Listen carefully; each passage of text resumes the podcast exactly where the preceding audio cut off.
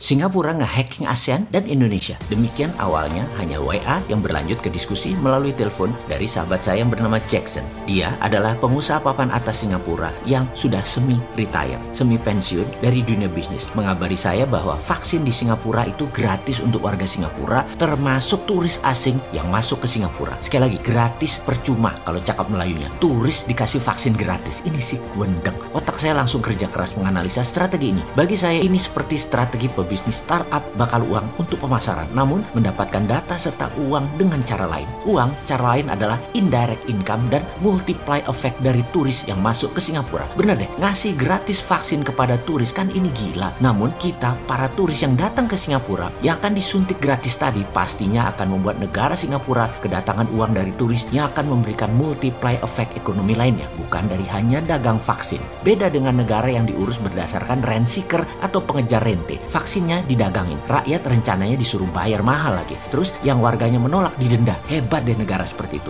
Untungnya Indonesia nggak kayak gitu. Rakyat diperas dengan aturan. Indonesia tuh pinter sekarang. Rakyatnya digratiskan. Hanya yang heran kenapa vaksinnya dari Tiongkok, Sinovac. Yang sedangkan di Tiongkok pakainya Pfizer. Juga Singapura pakainya Pfizer. Ah maaf ini hanya nanya ya. Jangan sensitif. Bahwa ada yang untung karena murah kali ya. Nah loh kita ini bukan memaksa kehendak. Emang kita punya kekuasaan? Enggak. Mana bisa kita maksa. Paling top nanya karena itu kita nanya, kenapa nggak pakai Pfizer? Kenapa pakai Sinovac? Gitu ya. Kembali ke Singapura, mereka melakukan ke rakyatnya gratis. Turis yang kira-kira 10 jutaan orang juga digratiskan vaksinnya. Jadi di sebuah negara yang rakyatnya dipaksa atau terpaksa bayar, mendingan ke Singapura. Sama mungkin jumlah uang yang dikeluarkan, namun Anda mendapatkan benefit yang lebih, bukan hanya sekedar divaksin. Seperti dapat hiburan dan liburan ke Singapura, negara yang sangat friendly lingkungan hidupnya. Sangat baik untuk mengubah suasana, terutama suasana hati. Malu ya kalau kita bernegara namun pengelola negaranya tidak seperti Singapura yaitu tidak memudahkan rakyatnya. Saya yakin modal vaksin yang dibeli untuk rakyat Singapura walau gratis yang bayarin vaksin ini sebenarnya adalah para turis itu sendiri yang datang ke Singapura. Singapura warganya 5 jutaan namun turisnya bisa 25 juta orang per tahun. Oke, kita anggap yang 50% setahun dua kali bolak-balik. Masih ada 10 jutaan orang yang divaksin gratis. Namun uangnya yang masuk ke Singapura per orang kira-kira 5 juta rupiahan atau ada uang beredar berapa kira-kira? 10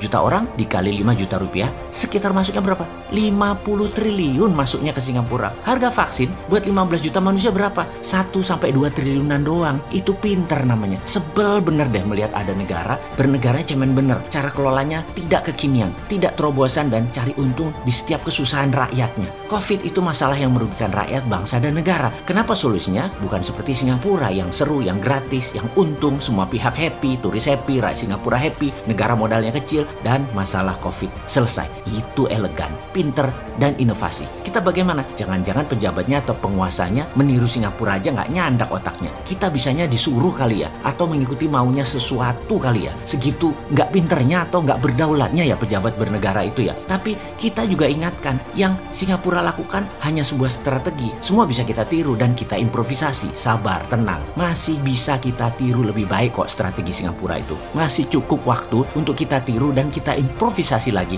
agar rakyat senang karena gratis vaksinnya. Para rensiker dan bohir vaksin juga senang karena modalnya baliknya cepat. Dan untung cuannya besar. Pejabatnya bisa dipuji-puji lagi dengan terobosan ini karena bisa klaim strategi memvaksin turis itu adalah strategi Indonesia yang ditiru Singapura. Jadi kapan turis asing digratiskan vaksinnya? Biar Bali tumbuh dengan cepat ekonominya. Termasuk pekerja asing Tiongkok itu loh Pak. Jangan lupa biar ada dikit beda dengan Singapura. Ngono loh Cak.